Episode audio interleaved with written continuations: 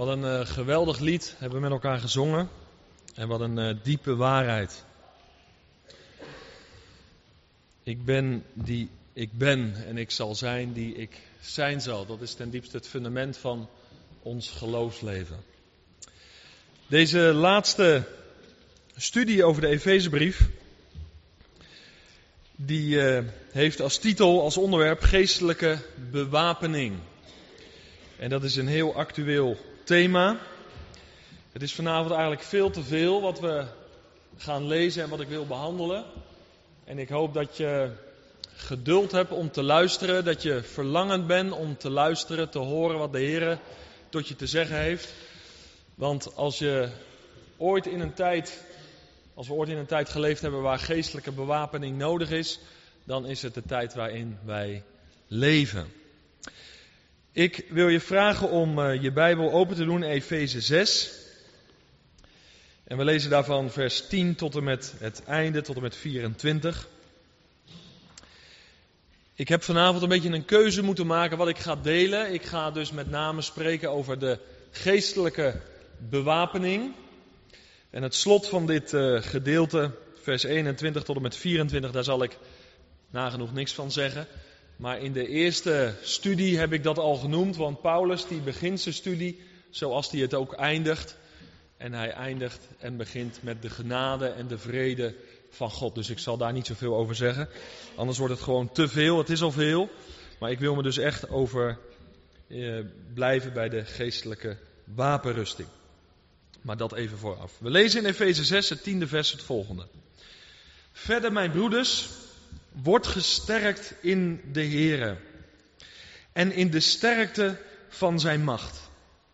Bekleed u met de hele wapenrusting van God, opdat u stand kunt houden tegen de listige verleidingen van de duivel.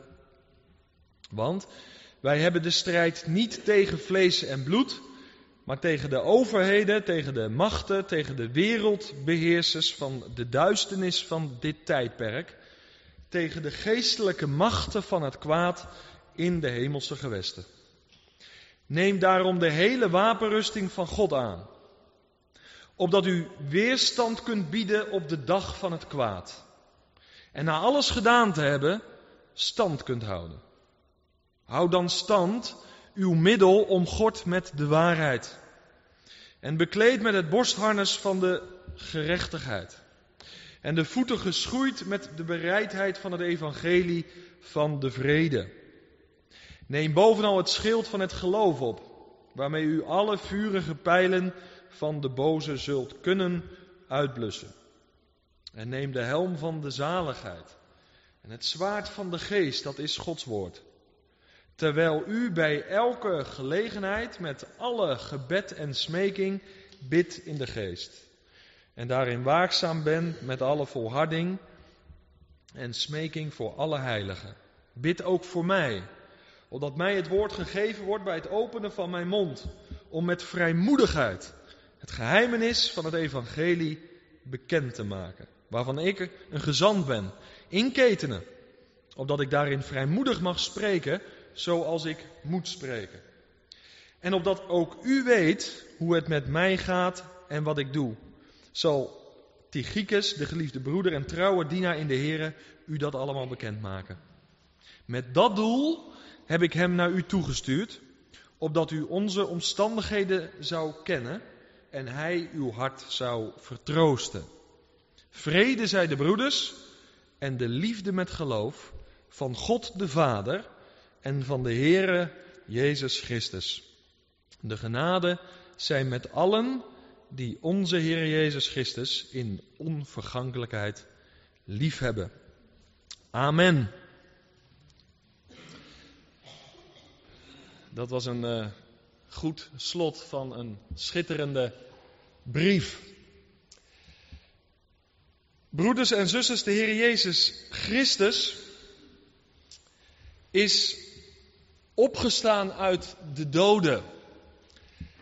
En Paulus die zegt in 1 Korinthe 15 dat dat fundamenteel is voor ons geloofsleven. Want als hij niet was opgestaan, dan was ons geloof ijdel en ook ijdel was onze prediking, ook vanavond. De opstanding van de Heer Jezus Christus is van fundamenteel belang. En daar wil ik beginnen.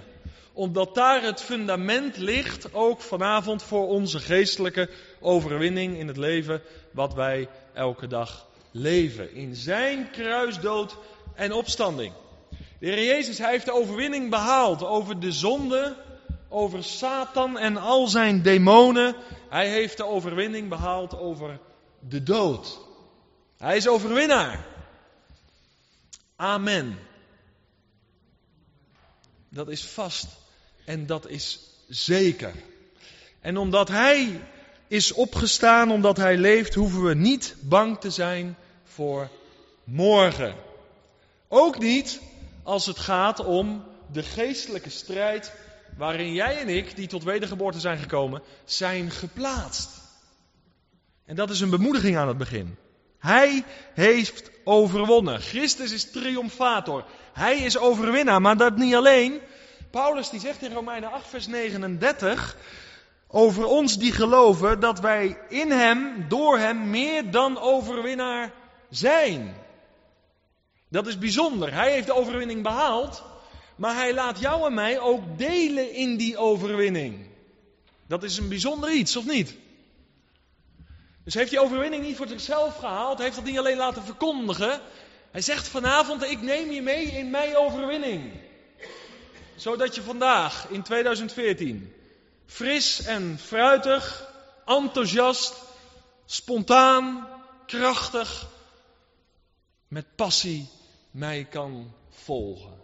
Nou, dat is al een bemoediging aan het begin van deze boodschap, toch? Hij laat ons delen in zijn overwinning. Wij zijn meer dan overwinnaar in en door de Heer Jezus Christus. En nou komt het. En toch ervaren we strijd. En hoe zit dat nou? Aan de ene kant zijn we overwinnaar. En aan de andere kant ervaren we strijd. Jij en ik. De een misschien wat meer als de ander. Maar hoe zit dat nou? Nou, ik ga een heel bekend voorbeeld noemen. Maar dat blijft gewoon het voorbeeld, vind ik zelf. Om dat uit te leggen.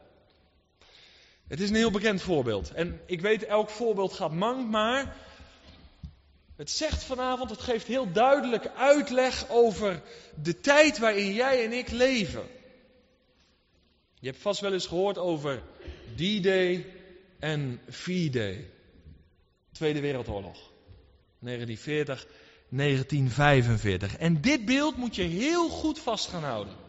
Voor de rest van de avond. D-Day en V-Day. Tijdens de Tweede Wereldoorlog was de invasie van de geallieerden in Normandië de beslissende veldslag. En dat vond plaats op 5, 6 juni 1944. Een beslissende veldslag was dat. En die dag wordt dan ook genoemd de dag van de beslissing. Decision Day, D-Day. 6 juni 1944. Een geweldig, geweldige dag. De oorlog zelf, die duurde nog voort. De beslissing, die was gevallen. Maar de oorlog zelf, die duurde na die beslissende dag, na die D-Day, nog zo'n tien maanden voort. En die tussenliggende tijd tussen D-Day en V-Day, die ongeveer tien maanden, werd gekenmerkt door een heftige, intense strijd. De beslissing was al gevallen, maar de strijd die duurde voort. En zo mooi. Ik, ik hoop dat je de lijnen doortrekt. Naar de koning die komt. Koningin Wilhelmina die zat destijds in Engeland.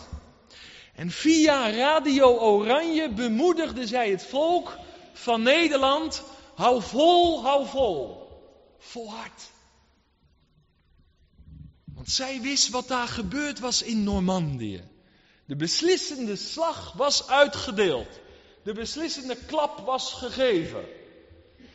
En ze wilde haar volk bemoedigen. Ze verkeerde in een vreemd land.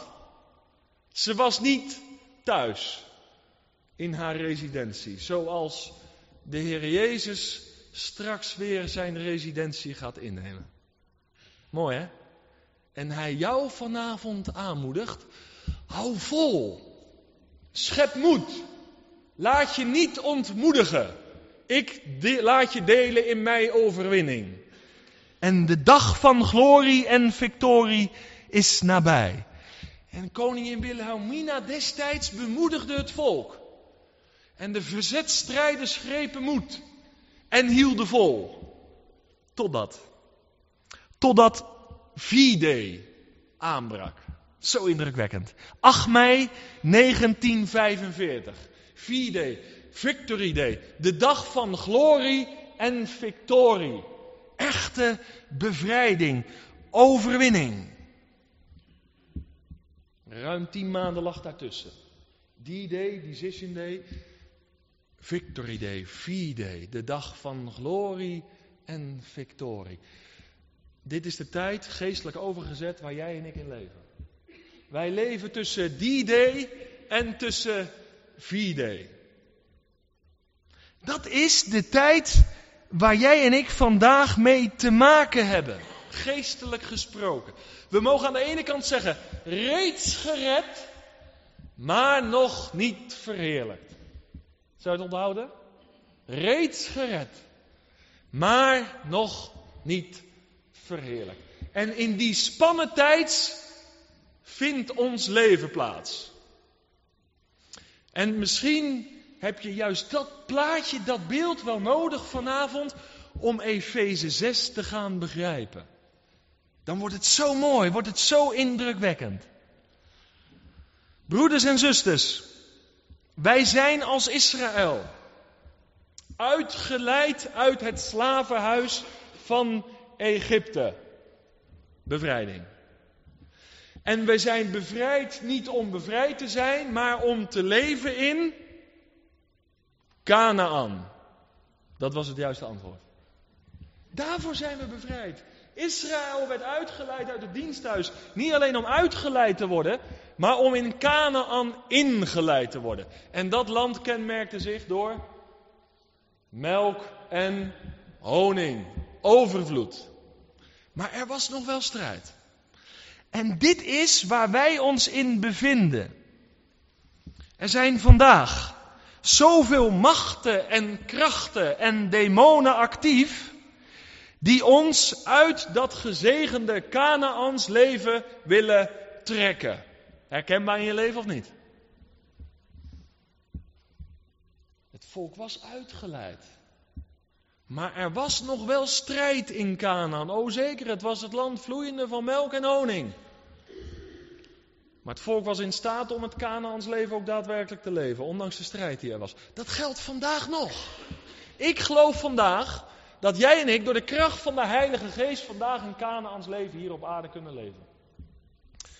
Dat wil niet zeggen dat het me allemaal meezit, dat heeft niets te maken met welvaartsevangelie, maar dat ik, dat betekent dit dat ik vandaag in gemeenschap met God leef, verticaal, en dat ik het leven horizontaal aan kan. Dat ik vanuit die verticale lijn bekrachtigd word om het horizontale leven aan te kunnen. En daarin te leven in geestelijke overwinningen. Satan en al zijn machten en krachten willen ons dus trekken uit dat gezegende, overvloedige leven. En die wil je vooral ontmoedigen. Hoe doet Satan dat? Nou, dit bereikt hij. Ik noem maar even een lijstje op. Dit bereikt hij door bedrog, door leugen, door verstoring, door vervalsing, door vermomming, door illusies en fantasieën. Paulus noemt het in Efeze 6, het 11e vers. Hij zegt: Dit zijn listige omleidingen van de duivel. Een samenvatting. Hier is hij mee bezig. En let goed op, de listige verleidingen van Satan in jou en mijn leven, die zijn altijd gericht op de zwakke schakels in ons leven. De ketting breekt altijd op de zwakste schakel. En dat is in mijn leven punt dit, onderwerp dat, noem maar op. En in jouw leven is het dat punt of dat onderwerp. Iedereen van ons heeft een zwakke schakel in zijn leven. En als je dat nog niet ontdekt hebt, dan ontdek je het vanavond misschien. Maar schrik daar niet van terug. Je moet op het punt komen om de zwakke schakels in je leven te gaan ontdekken, die te gaan erkennen en dat is het begin van de overwinning. En je moet misschien vanavond voor het eerst eens openbaar komen, in het licht komen om die zwakke schakel te herkennen en ook die te erkennen als zijnde een zwakke schakel. Waarom? Als je weet dat iets zwak is, dan kan je je daartegen gaan beschermen. En daarom zegt Paulus elders in een van zijn brieven: De listen van Satan zijn mij niet onbekend. En ik merk vandaag de dag dat er heel veel naïeve christenen zijn. En die zitten een beetje weg te dromen. En ze hebben niet door dat ze meegenomen worden in de praktijken van de duisternis. Zijn naïef. Je moet eerlijk naar jezelf kijken. Wat is mijn zwakke schakel? Waar zijn de listige verleidingen van Satan in mijn leven opgericht? Nou, die zijn gericht op die zwakke schakel. En God wil je juist in je zwakte sterk maken. En daar gaat het om. En die boze machten en die krachten, die willen ons aanvallen. Ja, die vallen ons aan. Wat zegt Paulus in Efeze 6, vers 12? Hij zegt: We hebben de strijd niet tegen vlees en bloed, maar tegen de overheden, tegen de machten, tegen de wereldbeheersers van de duisternis van dit tijdperk, tegen de geestelijke machten van het kwaad in de hemelse gewesten. Broeders en zusters, wij zijn geestelijk gezegend. Misschien ben je aards of fysiek niet zo gezegend. En zeg je misschien, ik heb het niet zo breed.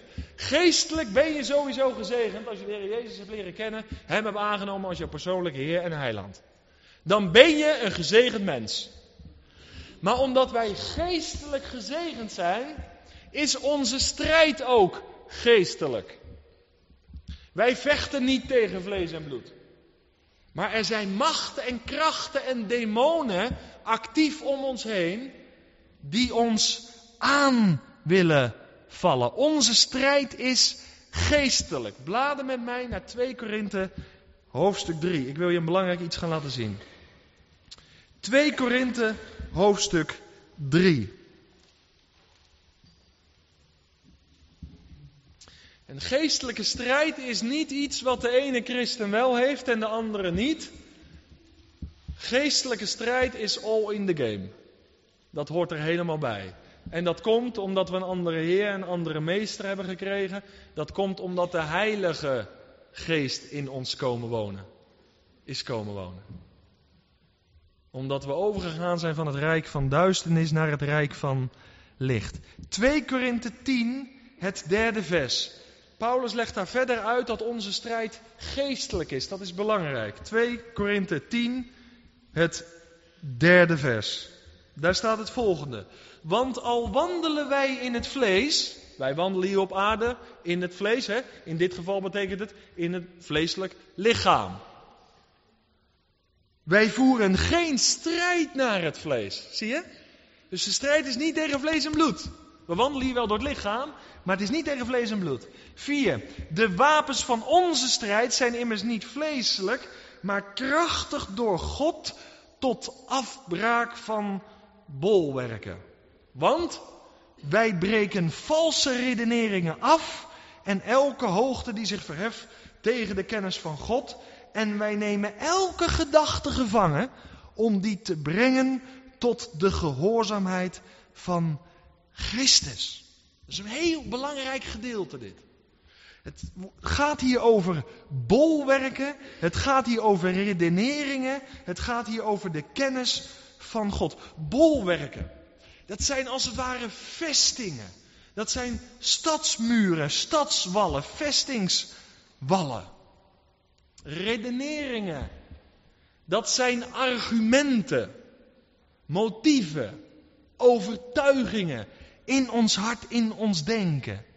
Het heeft dus alles te maken, die redeneringen, die kennis van God, en hier wordt ook nog gesproken over elke gedachte. Het heeft dus alles te maken, die geestelijke strijd, niet met een strijd met, tegen vlees en bloed, maar in ons gedachtenleven. En dit is belangrijk vanavond.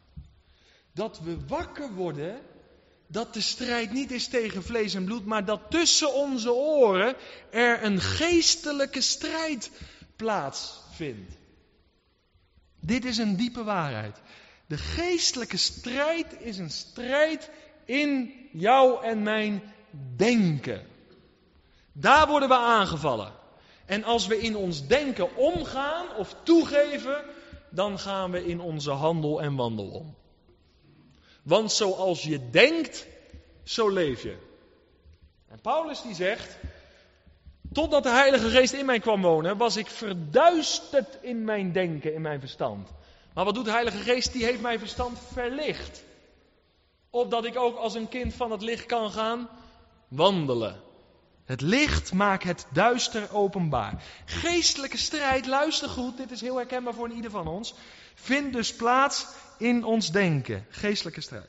En het is, ook dan, het is dan ook te verklaren dat als we geestelijke strijd hebben, we druk of spanning ervaren in ons denken. Herken je dat in je leven? Als je te maken hebt met geestelijke strijd, ik heb het net nog tegen net in de auto gezegd, dan hebben we te maken met spanning en druk in ons denken. En dat is zo fundamenteel en dat komt helemaal overeen met dat stukje wat Paulus hier schrijft aan de gemeente in Korinthe. Vers 3 tot en met 5. Maar wij kunnen die bolwerken slechten door gebed. En dat is belangrijk in de geestelijke strijd. Want die boze machten en die boze krachten, die kunnen ons nog venijnig aanvallen. Maar let goed op. Zij vechten een reeds verloren strijd. En dat is een goede boodschap. Het is namelijk die day geworden. Golgotha en de hof der opstanding. En dat moet je goed onthouden. Dat het bolwerken zijn die vechten een verloren strijd. Blader even naar Colossense 2 vers 15. En dat is zo belangrijk. Dat wat daar aan het kruis van Golgotha gebeurd is. En wat Christus gedaan heeft door zijn opstanding. Dat is fundamenteel voor jou en mijn leven vandaag. Want wij bevinden ons, hebben we gezegd, in een geestelijke strijd. Maar het is die day geworden. En wat zegt 2 Colossense 2, het 15e vers? Een tekst die je moet onderstrepen in je Bijbel. Daar staat over de Heer Jezus. Hij heeft de overheden en de machten ontwapend. Is dat geen bemoediging? Dat heeft Hij gedaan. De Heer Jezus Christus. Onze Heer, onze Heiland. Hij heeft die openlijk te schande gemaakt en daardoor over hen getriomfeerd. Hier heb je het bewijs. Colossense 2 vers 15, een kernvers. Dit is de verklaring van geestelijk D-Day. Hier ligt het fundament. Hier ligt mijn rots. Hier ligt mijn vertrouwen in. Hierdoor wordt mijn geloof gevoed en gebouwd. En hierdoor hou ik moed. En hou ik het ook vol. Op grond van wat Christus heeft gedaan. Luister goed, het kruis en de opstanding openbaren publiekelijk het falen van de demonische machten.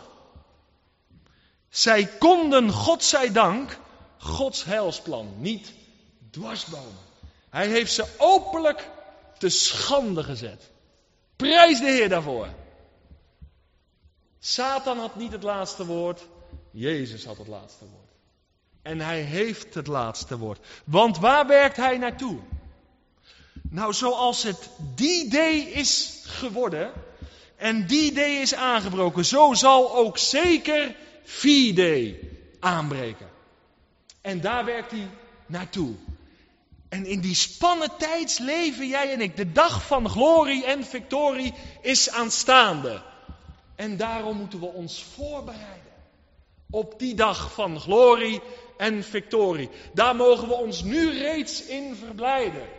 En de Satan wil die blijdschap uit ons hart roven. Maar ik verblijd me nu al in de komst van de koning der koningen en van de Heere der Heren. Want de dag van Jezus' komst is aanstaande. En dan komt hij niet meer als een lam, maar als de leeuw uit de stam van Juda. Koning der koningen en Heere der heren staat op zijn dij geschreven. Dat is de Heer die wij dienen. Die staat op het punt om te komen. En Satan weet dat hij nog een korte tijd heeft. En heel veel christenen beseffen het niet vandaag.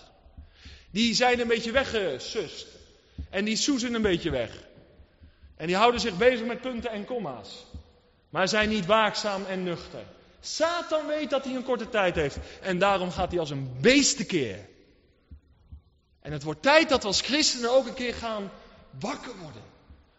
Wees waakzaam en nuchter. Want de koning komt. En hij gaat zijn rijk van vrede en gerechtigheid vestigen. En hij zal, zoals Wilhelmina terugkwam uit Engeland, hij zal komen uit een vergelegen land, de Heer Jezus, na zijn residentie in Jeruzalem. En hij zal zijn koning der koningen en de Heere der heren en de groten der aarde. Dat weet Satan ook. Die zullen hem komen aanbidden en zich buigen voor hem neer. En ik begrijp daarom dat hij rondgaat, de Satan, als een brillende leeuw. Als een briesende leeuw. En daarom wil ik je zo aanmoedigen. Met vier d in het vooruitzicht om stand te houden. Om niet toe te geven. Om je niet uit het veld te laten slaan. Want de Heere God is bezig, handelingen 3 vers 21, met het herstel van alle dingen. En naarmate we dichter bij die tijd komen, zal de geestelijke strijd heftiger en heftiger worden. Het wordt niet minder. Laat die illusie alsjeblieft varen. Ontwaak uit je droom. Het wordt niet minder, het wordt heftiger. Maar heb goede moed. Ik heb de wereld overwonnen. Hij is opgestaan. Hij leeft. En hij werkt toe naar Victory Day. En de beslissende slag is al geslagen. En daar ben ik zo ontzettend dankbaar voor. En dit wilde ik heel duidelijk eerst neerzetten voordat ik verder ga. Want hier ligt het fundament. En wij bevinden ons tussen die day en Victory Day. Maar alles ligt al vast en is gefundeerd in de persoon en het werk van niemand minder dan vorst Messias, de Heer Jezus Christus. Dat is de Heer die wij mogen dienen. En Hem wil ik vanavond verkondigen. Hem wil ik verhogen. Hem wil ik centraal stellen. Zodat je voor het eerst of opnieuw je leven aan Hem zal toevertrouwen. Restloos, met huid en haar aan Hem verbonden. Hem wie gegeven is alle macht in de hemel en op aarde. En die gezegd heeft, zie, ik maak alle dingen nieuw. We moeten meer onder de indruk gaan komen van wie onze God is. We hebben het in de kerk links en rechts veel te veel over mensen. Over wie wij zijn. Maar we moeten het over Hem hebben. Die op het punt staat om te komen. En dan gaan levens veranderen. En voor de rest is het allemaal religie. En daar ben ik klaar mee. Het gaat om een relatie met deze God. En dat gaat je leven veranderen. En deze boodschap is vandaag nodig. Ontwaak, gij die slaapt. En staat op uit de dood. En Christus zal over u lichten. En nu zegt er iemand, ja Jacques, dit is helemaal duidelijk. Maar hoe moet ik nou leven tussen die day en tussen vier day? Soms krijg ik de indruk van christenen dat ze zeggen, ja het was niks. En het zal nooit wat worden. We hopen maar snel dat we weggenomen worden, dat Jezus terugkomt. Een soort moedeloos gevoel. Lieve mensen, God heeft in zijn zoon alle genade beschikbaar gesteld, zodat jij en ik vandaag kunnen leven in geestelijke overwinning. Geloof je dat? Want daar begint het bij. Als we dat dan niet meer geloven, dat we een soort slachtoffer zijn geworden. Lieve mensen, in Christus meer dan overwinnaar. En daarom ben ik elke keer weer enthousiast als ik het evangelie uit mag dragen.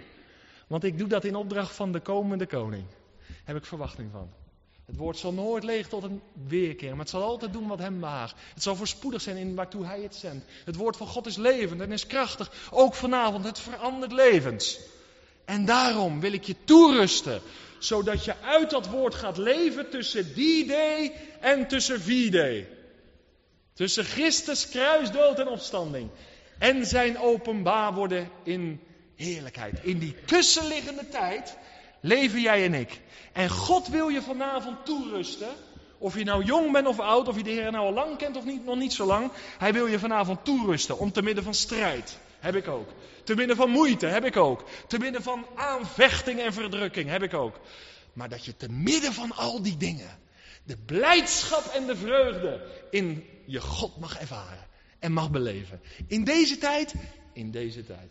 Zodat je met een opgewekt hoofd, met enthousiasme en passie de Heer kan dienen, omdat je weet, het is die day geweest en vier day is in aantocht. Daar gaat het om. Wij moeten veel meer deze dingen tot ons nemen, want dat bepaalt de blijdschap in je ziel. Ik kijk niet om me heen, ik kijk omhoog.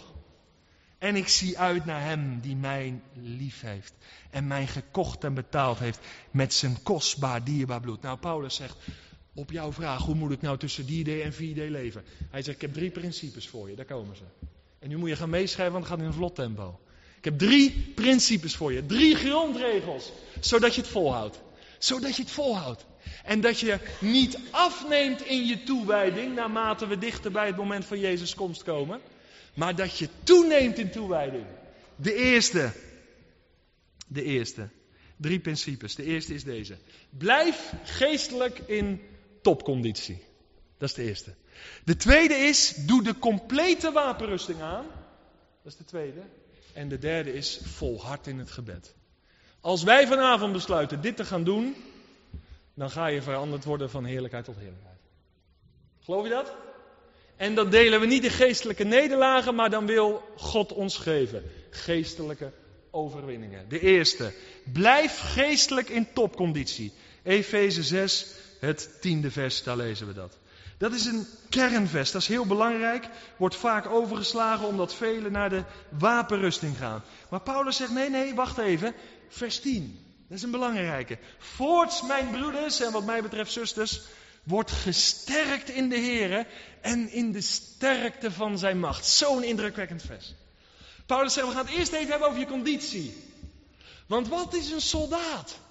Die helemaal eigentijds is uitgerust met high-tech spullen aan zijn lijf. Maar die geen conditie heeft. Dat is waardeloos. Heb je niks aan. Als, als hij lichamelijk niet in conditie is, dan kan hij nog zo'n goede uitrusting hebben. Maar het zal niet baten. Een soldaat moet in conditie zijn. En nu staat er iets heel moois. In het Grieks staat er voor de woorden wordt gesterkt. Daar staat letterlijk sterk u. Sterk je in de Heer. Onze geestelijke conditie heeft alles te maken met onze relatie met God. Of wij Hem kennen als een God van nabij, of we omgang met Hem gehad hebben. Ik heb dat vandaag ook allemaal zitten lezen, kan ik niet gaan herhalen voor de schrijvers onder ons.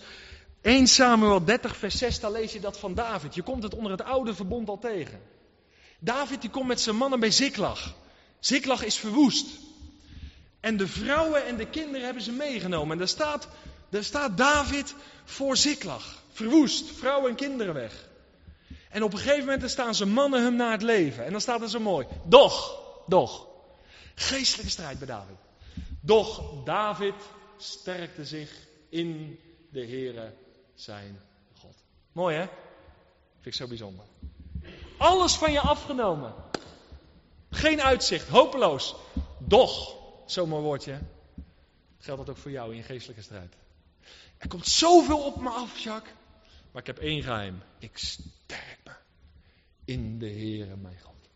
Daar gaat het om. Dat is het geheim. Dat bepaalt je conditie. Wil je ook een voorbeeld voor onder het nieuwe verbond? Blader even naar 2 Timotheus 2. 2 Timotheus 2, het eerste vers. Dat is ook een tekst om echt te onderstrepen. David beoefende dit leven al onder het oude verbond. Zeer indrukwekkend. Lees die geschiedenis na, 1 Samuel 30. Maar in 2 Timotheus 2 komt exact hetzelfde weer terug voor jou en mij die leven onder het nieuwe verbond. Zo mooi. 2 Timotheus 2, het eerste vers. U dan, mijn zoon, mijn dochter, wordt gesterkt in de genade die in Christus Jezus is. Mooi hè? Daar ligt de kracht. Dat vind ik zo'n bijzondere aanspraak. Ik heb je eerder vanuit de Efezebrief uitgelegd dat wij deel zijn geworden van het huisgezin van God, waar of niet? Eerder in de Efezebrief zagen we dat we de Heilige Geest hebben ontvangen, waardoor we de schepper van hemel en aarde, de God van Abraham, Isaac en Jacob, mogen noemen onze Vader, Abba, Vader. Nou, hier zegt hij het. Vind ik zo'n bemoediging. En hij zegt het vanavond tegen jou en tegen mij. Jacques, mijn zoon. Liefdevol, hè? Word gesterkt in de genade die in Christus Jezus is. Die genade, zegt Titus, die is verschenen. En die onderwijst ons en die voedt ons op. Daar word je echt een grote jongen van. Die genade van de Heer Jezus. Daar word je echt door toegerust. Daardoor word je echt een helssoldaat. Daardoor blijf je geen groentje in het leger van de Heer. Het gaat over de geestelijke wapenrusting. Maar eerst je conditie. Dat heeft alles te maken met de omgang met de Heer Jezus. Ik heb gisteren in Urk gesproken. Zeer gezegende samenkomst gehad. Ik zeg mannen, vrouwen, met wie je omgaat, daar word je mee besmet. Dat geldt hier ook. God wil zijn genade aan je kwijt. De geest die in Christus actief was toen hij opstond, is vandaag actief in jou en mij. Geestelijke kracht, broeders, zusters. Geestelijke conditie, waartoe Paulus oproept in Efeze 6, vers 10, heeft alles te maken met de Heer Jezus. Dat we Hem maken tot de bron van ons leven. Hij is mijn eten, Hij is mijn drinken, Hij is mijn leven, Hij is mijn alles. Uit Zijn genade leef ik. En bij Hem is een bron van genade overvloeiende voor de grootste van de zondaar.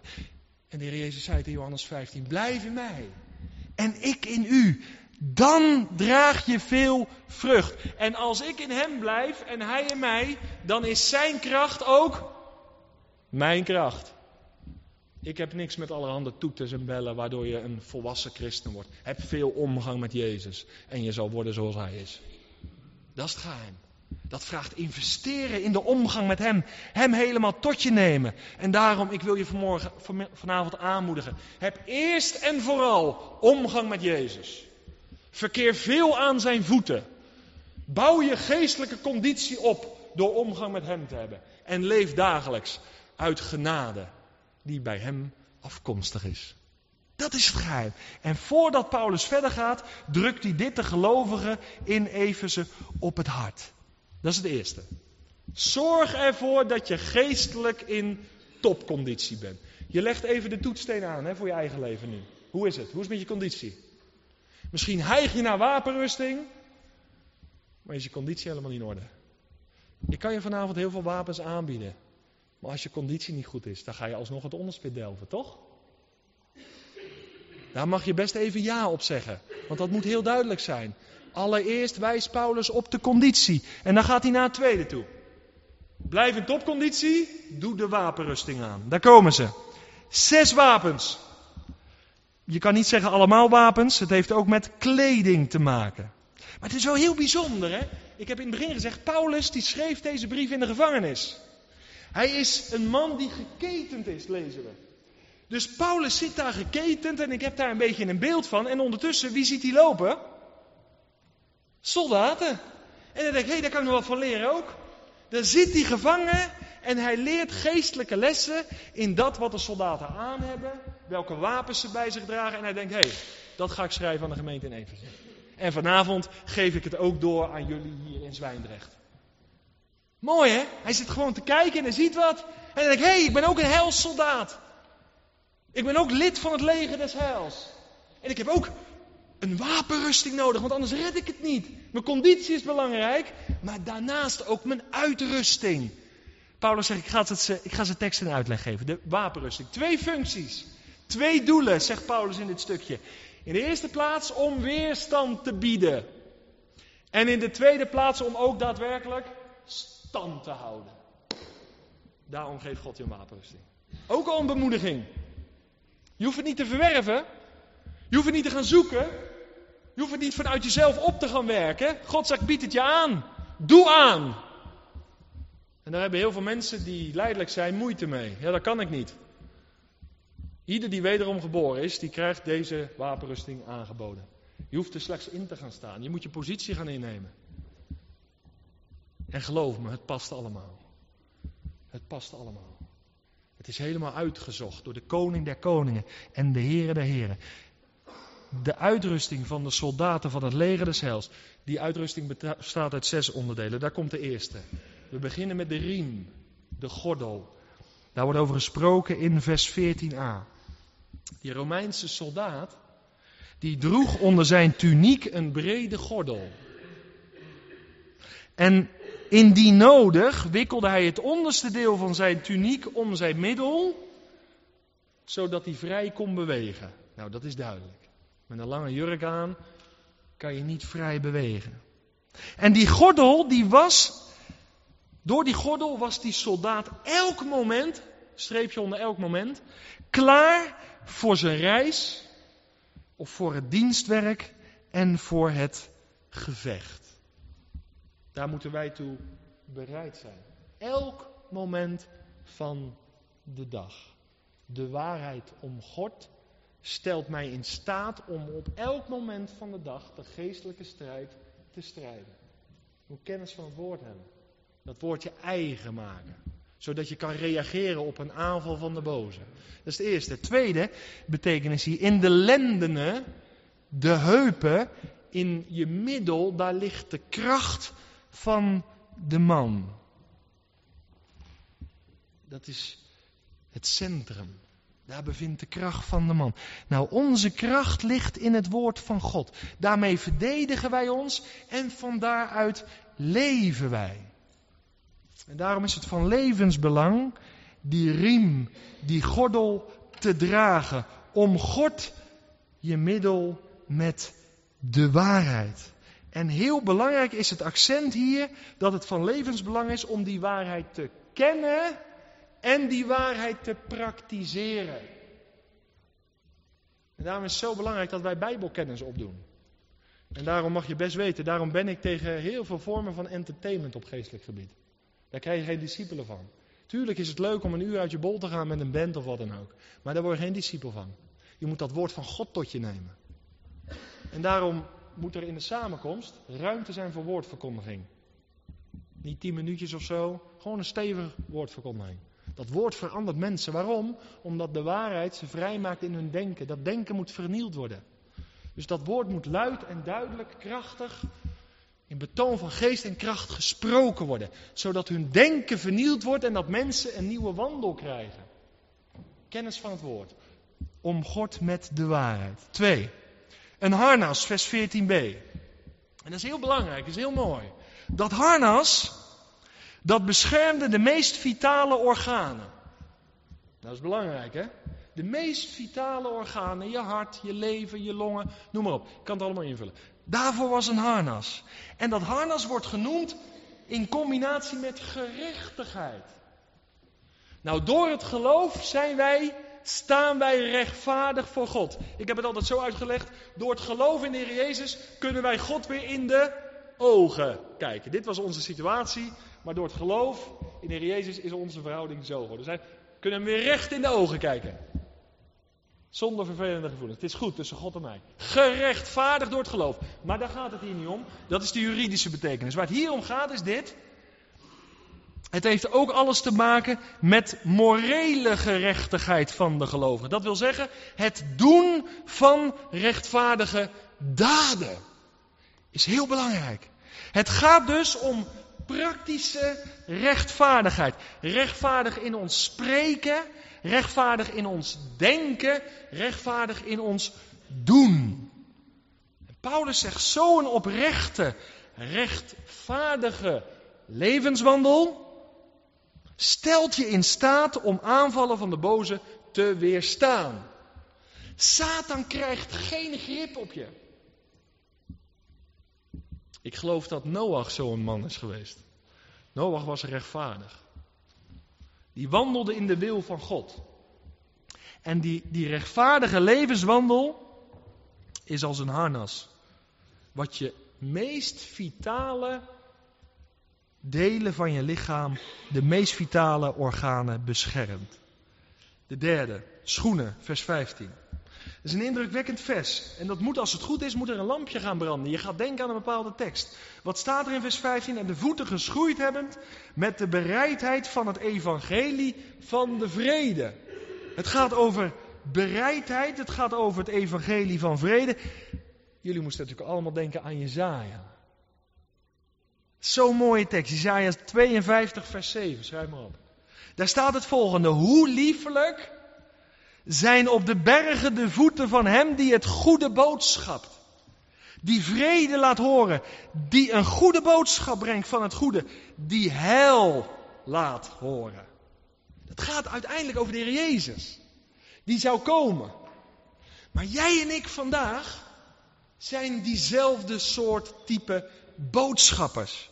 En wat, waarom is dit nou een onderdeel van de wapenrusting? Nou hierom. Luister goed, Satan die is machteloos tegen een man, tegen een vrouw die heel bewust voor God kiest en tegen Satan. Die duidelijk partij kiest.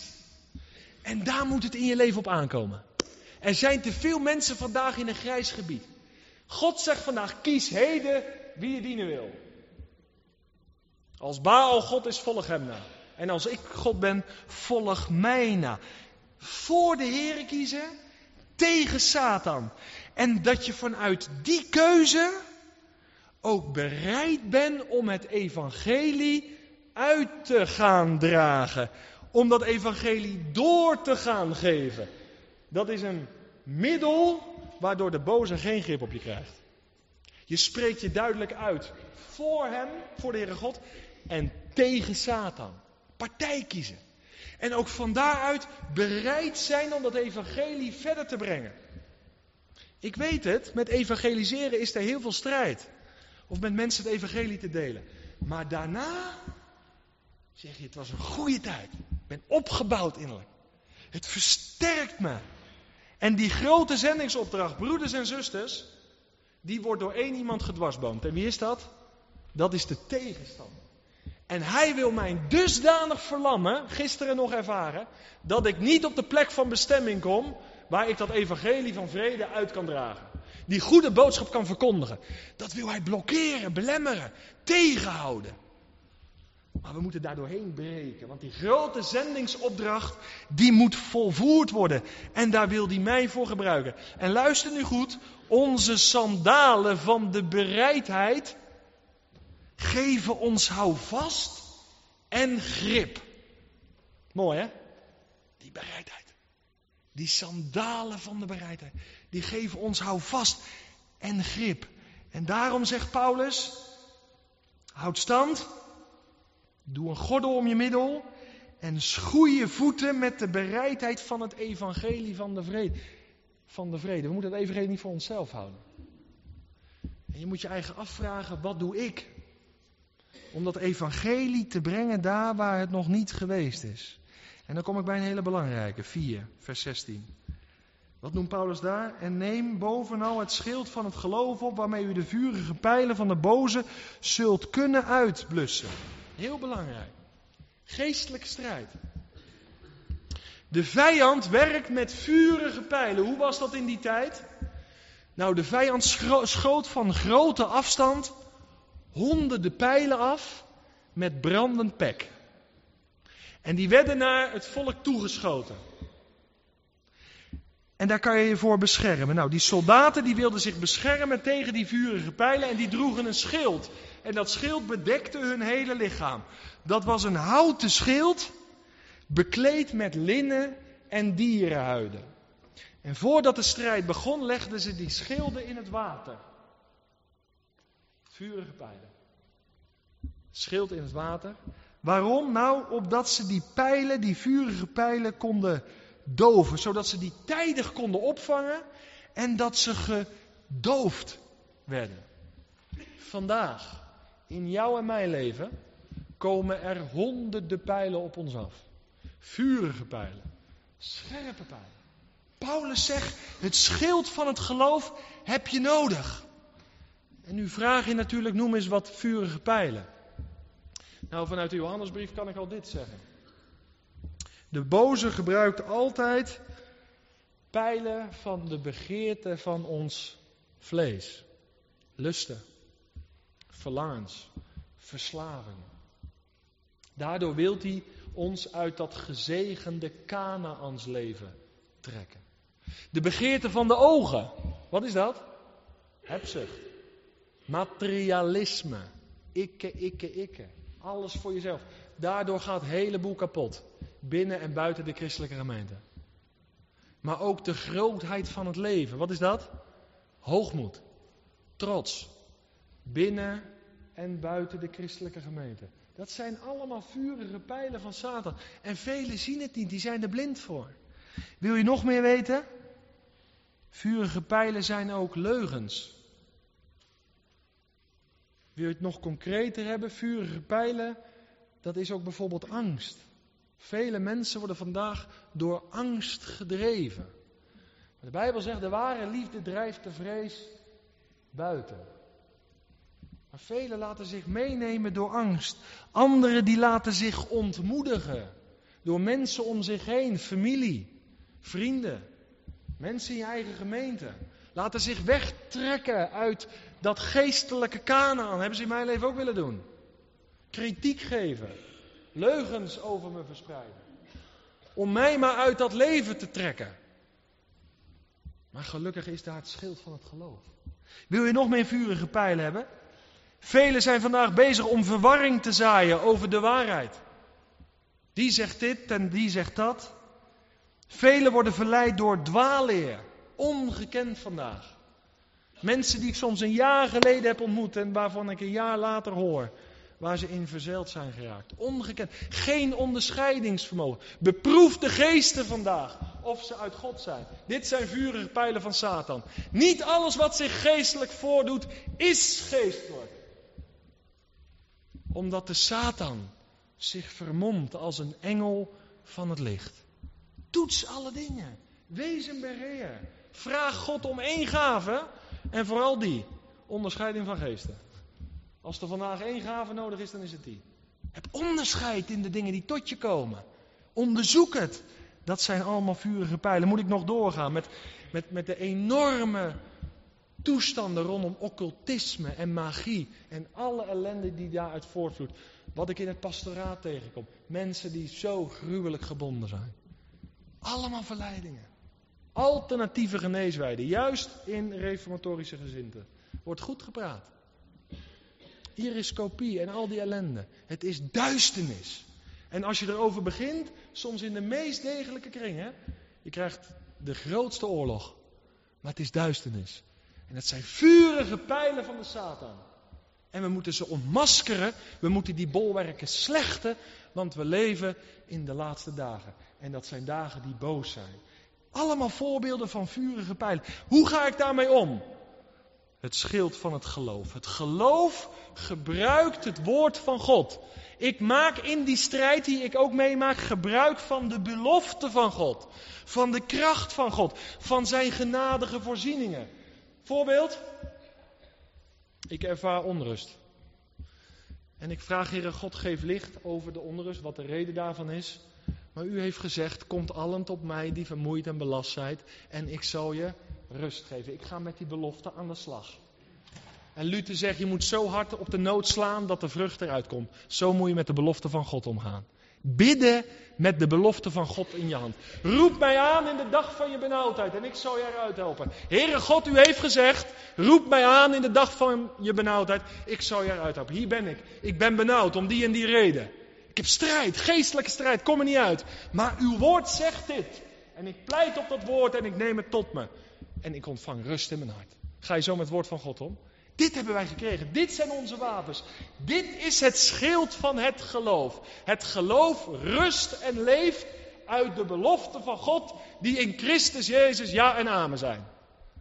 Mooi hè? Ik moet bezig zijn met dat woord van God. En dat is mijn schild. Leugens, aanklachten in mijn geweten, Jacques, je beeld je in dat je behouden bent, maar je bent het niet. Die in Christus is, die is een nieuwe schepping. Al het oude is voorbij gegaan. Zie, alles is nieuw geworden. Wie in de zoon gelooft, die heeft het leven. Dwars tegen alle aanvechtingen in. Dit zegt uw woord. En daar klem ik me aan vast. wegbestrijding. Zo moeten wij gaan optreden. Wij zijn veel te zoetsappig in de geestelijke strijd. Zo moet je optreden. Als je moedeloos bent, dan zeg je met de psalmdichter: Oh, mijn hopeloze, moedeloze ziel, hoop op God. En ik zal hem nog loven. Je moet jezelf aanpakken. We laten ons zo vaak meeslepen in de geestelijke strijd en worden slachtoffer. En we lijden, we delven het onderspit. We lijden nederlagen. Is dit duidelijk? Fundamenteel. Het schild van het geloof. Ik moet verder. Een helm. Vers 17a. Er wordt gesproken over de helm van de zaligheid. Vind ik heel bijzonder. De helm van de zaligheid, de helm van de verlossing, de helm van het behoud. Weet je waar het mee te maken heeft? Met geloofszekerheid. Vele mensen vandaag, en dat heeft ook te maken met achtergrond en opvoeding, maar die verkeren voortdurend in twijfel. Ben ik het wel of ben ik het niet? Paulus spreekt over de helm van zaligheid, van behoud, van redding. Wij mogen zeker weten door het geloof in de Heer Jezus Christus dat we behouden zijn. Niet op grond van iets in mijzelf, maar op grond van wat die ander voor mij in mijn plaats gedaan heeft. Geloven alleen, geloven alleen. Daar gaat het om. En door dat geloof mag ik zekerheid hebben en kan ik mijn gedachten ordenen. Laat je niet op de loop nemen met je gedachten. Maar het is een helm van zaligheid. Paulus zegt in 1 Thessalonicense 5 vers 8. Bekleed je met de help als hoop op de zaligheid. Met andere woorden. Het is zekerheid. Geloofzekerheid. En wat doet Satan? Die valt ons aan in ons denken. Satan wil ons door middel van valse leringen, door middel van verleidingen, van die heerlijke zekerheid en hoop weghouden. En dat vind ik zo aangrijpend wat ik soms zie in nazorg. Mensen die zich helemaal laten meenemen in hun gedachtenleven. En alle hoop en uitzicht kwijt zijn. De blijdschap kwijt zijn een nederlaag hebben geleden en niet hebben opgetreden daartegen. Paulus zegt, we hebben de helm der zaligheid. Wij mogen staan in de volle zekerheid van het geloof, zodat we niet verward hoeven worden in ons denken. Zo belangrijk, broeders zusters, hoe wij denken. En waar wij ons denken door laten vormen. Vul je denken met de waarheid. En de waarheid zal je vrijmaken. Zodat je steeds sterker komt te staan in de geestelijke strijd. De laatste. Het zwaard, vers 17b. Het zwaard is het woord van God.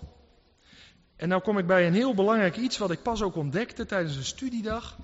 Het zwaard is Gods woord. En in het Grieks kent, het Grieks kent twee woorden voor woord. Voor het woord woord. Je volgt me nog, hè? Het Grieks kent dus twee woorden voor dat woord. In de eerste plaats is dat het logoswoord en in de tweede plaats het rema-woord. En hier gaat het over rema. Luister goed. Hier wordt een wapen besproken, een zwaard. Logoswoord is het geschreven woord van God. De wet, de profeten, noem maar op. En het rema-woord is het gesproken woord van God. En nou komt hij. Als de duivel jou en mij verzoekt tot het actief doen van het kwade of het bewust nalaten van het goede, moeten wij een bijbehorende Bijbeltekst gereed hebben en hardop uitspreken. Een rema-woord. Volg je me? Dat is heel belangrijk. Dat vraagt van ons memorisatie van Bijbelteksten. Dat vraagt parate kennis, zodat wij onszelf kunnen verdedigen. Handel je zo in je leven? Dus er komt een aanval, je hanteert gelijk het zwaard. Rema-woord. En je weerlegt Satan in zijn aanklacht in jouw denken. Daar ligt kracht. De Heer Jezus, hij is altijd het voorbeeld. Lucas 4, driemaal er staat geschreven. Die deed ook. Rema-woord. Hij sprak het uit. En wat staat er? En de Satan week van hem. We zingen toch dat lied, wij willen worden als Hij? Zo wil ik worden, steeds meer. Zodat de boze op geen enkele manier grip krijgt op mijn denken. Want hij heeft maar één doel. Hij kan aan mijn positie niks meer veranderen. Maar mijn conditie wil die beuken en wil die schade aanrichten. Zes wapens. Ik sluit af met de derde oproep. Paulus zegt: blijf in topconditie geestelijk. Tweede plaats zegt hij: doe je wapenrusting aan. En heel kort nog iets: volhard in het gebed. Tegenwoordig hebben heel veel soldaten zo'n apparaatje, geloof ik, in de helm zitten. Dat ze contact met elkaar kunnen houden. En bovenal met degene die de bevelvoerder is, of hoe dat dan ook mag heten. Ik ben niet zo defensie achter ingesteld. Maar er is in ieder geval contact. Nou, heel simpel. Jij en ik zijn allen lid van het leger van het heil. Je moet contact met de leiding houden. Met de Heer Jezus. Afgestemd zijn, fijn, gevoelig zijn voor de leiding van de Heilige Geest. Nou, Paulus die zegt in, in vers 18 tot en met 20, volhard in het gebed. En hij benadrukt de noodzaak ervan. Niet alleen je conditie is belangrijk, niet alleen je wapenrusting is belangrijk, je moet ook in contact blijven met de Heere God. Voortdurend online zijn met Hem. Zodat je je instructies hoort. Nu moet je inhouden. Nu moet je verdedigen. Nu moet je toeslaan. Afstemmen op Hem. Helemaal verbonden met Hem. En dan noemt Paulus vier principes. Hij zegt, je moet volharden in alle gebed. Dat wil zeggen in allerlei vormen van gebed. Niet alleen vragen, maar ook dankzegging, zondebeleidenis, voorbeden, maar vooral aanbidding. God zoekt vandaag aanbidders in geest en in waarheid. Dat is een vorm van gebed, aanbidding. Dat is hem die plaats geven die hem toekomt. Koning der koningen, Heere der heren, overwinnaar. Zo wil ik hem erkennen. Zo wil ik hem groot maken. Maar het heeft ook te maken met vormen van gebed. Persoonlijk gebed, gezamenlijk gebed, hardop bidden, in stilte bidden. Je kan ook een houding aannemen, zittend bidden, knielend bidden, bidden met handopheffing. Alle gebed, Paulus zegt, beoefen het allemaal. Dat heb je nodig in de geestelijke strijd. Laat je leven een leven van gebed zijn. Niet zo nu en dan, bij de maaltijd of zo, maar maak gebed tot je lifestyle. Mooi hè? Hij roept daartoe op. Hij zegt het daarbij ook nog ten alle tijden. Niet als jij behoefte hebt of als het moeilijk is, ten alle tijden. Hij zegt bij elke gelegenheid, in elke situatie. Zou je doen? Ik heb een broeder leren kennen die begon zo spontaan te bidden, waar hij ook liep. Nou, dat maakte ik de eerste keer mee. Ik dacht, wat gaan we nou krijgen? En je ging gewoon stil, ging gewoon bidden. En ik deed dit. Maar hij was even vrijmoedig. Maar nee, je kan toch gewoon de Heer aanroepen. En als ik in een restaurantje zat te eten, dan heel krampachtig om je heen kijken van, nou, zullen we nu met elkaar? Ja. Ik heb een broeder gehad, die ging gewoon hard bidden aan tafel. Mensen of geen mensen. Ten alle tijden, zegt Paulus, bidden. Waar je ook bent. Gewoon lekker vrijmoedig. En dan moet je één keer doen in je leven, dat doorbreken, daar ben je er voorgoed vanaf. Niet allemaal tegenaan blijven kijken, doorbreken. Dat is de enige manier om te overwinnen. Paulus zegt het bij elke gelegenheid, in elke situatie. En vooral dit zegt hij in volharding en smeking. Zonder verslapping. Zonder ophouden. Niet na twee keer zeggen, ah, gebeurt niks. Of drie keer, of veertien keer, of vijftig keer. Volharden, volharden, volharden. Hou vol, hou vol, hou vol. Fide is een aantocht. En ik sluit af. Hij zegt, bid ook voor alle heiligen. We hebben elkaar nodig. Dat wil ik aan het einde van deze serie zeggen. Wij hebben elkaar nodig. Dat we in topconditie blijven. Dat je elkaar wel eens bevraagt. Hé, hey, hoe is het met je wapenrusting? Mis je zwaard? Heb je zwaard niet bij je? Heel veel samenkomsten kom ik vandaag. Hebben ze geen zwaard bij zich? En dan zeggen ze, we gaan naar de samenkomst. Dat klopt niet. We moeten elkaar bevragen. Blijf in topconditie. Kleed je goed aan. Doe de wapenrusting aan. Want anders moet je niet klagen over geestelijke nederlagen. Als je lui bent, te lui om het aan te doen, dan leid je nederlagen. Maar actief zijn, betrokken zijn bij de zaak van de meester. En als laatste volhard in het gebed. En bid dan ook voor en met elkaar. Hou elkaar vast. Er zijn hier mensen van zoveel richtingen en stromingen. Wat wij hier op deze avond doen is menselijke, menselijkerwijs gesproken onmogelijk. Maar wat bij de mensen onmogelijk is, dat is mogelijk bij God. Dat gebeurt hier. Hou elkaar vast. Bid voor elkaar. Volhardend in het gebed. En ik durf echt de garantie te geven. En ik moest maar kort zijn vanavond. Want die wapenrusting, elk wapen is een preek apart. Maar de grote lijn heb ik met je gedeeld. Als je hierop let, broeders en zusters, ik zeg het ter afronding van deze serie. Als je in geestelijke conditie blijft. Als je getrouw bent in het aandoen van de wapenrusting en die hanteert en je volhardt in het gebed, dan kan je vandaag een blijmoedig en opgewekt christen zijn. Dankzij jouw geweld, dankzij de genade, geopenbaard in niemand minder dan de Heer Jezus Christus. En hij biedt zichzelf aan. Ik ben gisteren en heden dezelfde. En dat tot in eeuwigheid. Die day, het ligt achter ons. Fide, het ligt in het vooruitzicht. En al strijdende zie ik omhoog naar hem die op het punt staat te komen. Zie je ernaar uit.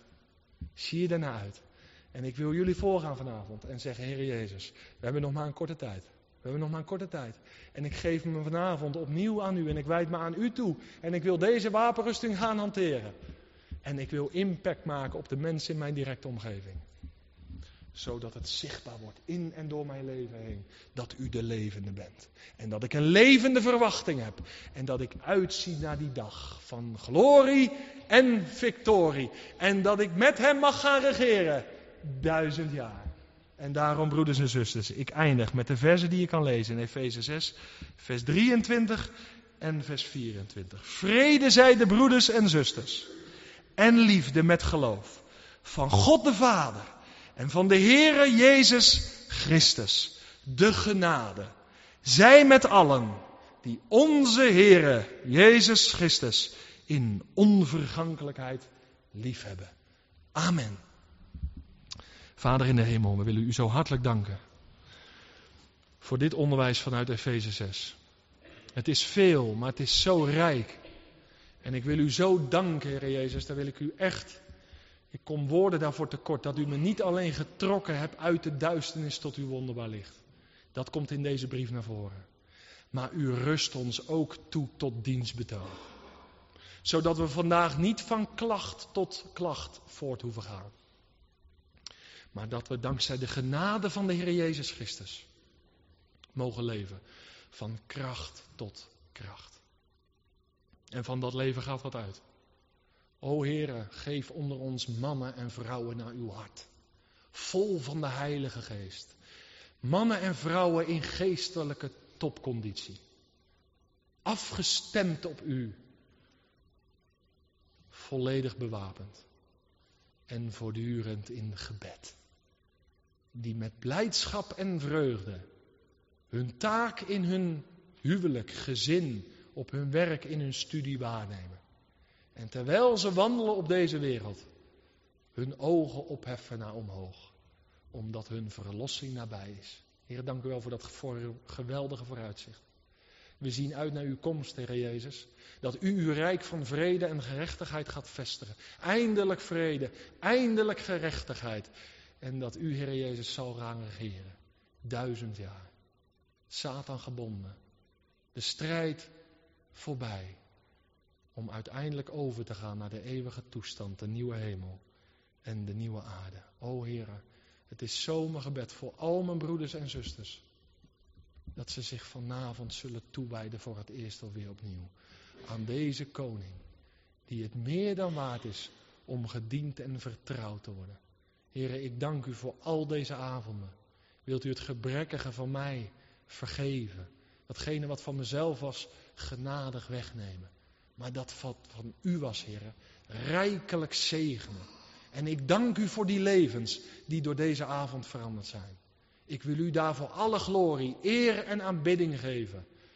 En we mogen het zo gaan zingen met elkaar. In Gods overwinning. Trekken wij ten strijd. Samen in het leger, hem ten dienst gewijd. Heer Jezus, we zeggen het vanavond tegen u. We houden van u. We zien naar u uit. Want uw komst is het die ons heil volmaakt. En daarom kom, Heer Jezus. Ja, kom haastig. Amen. We gaan zingen op.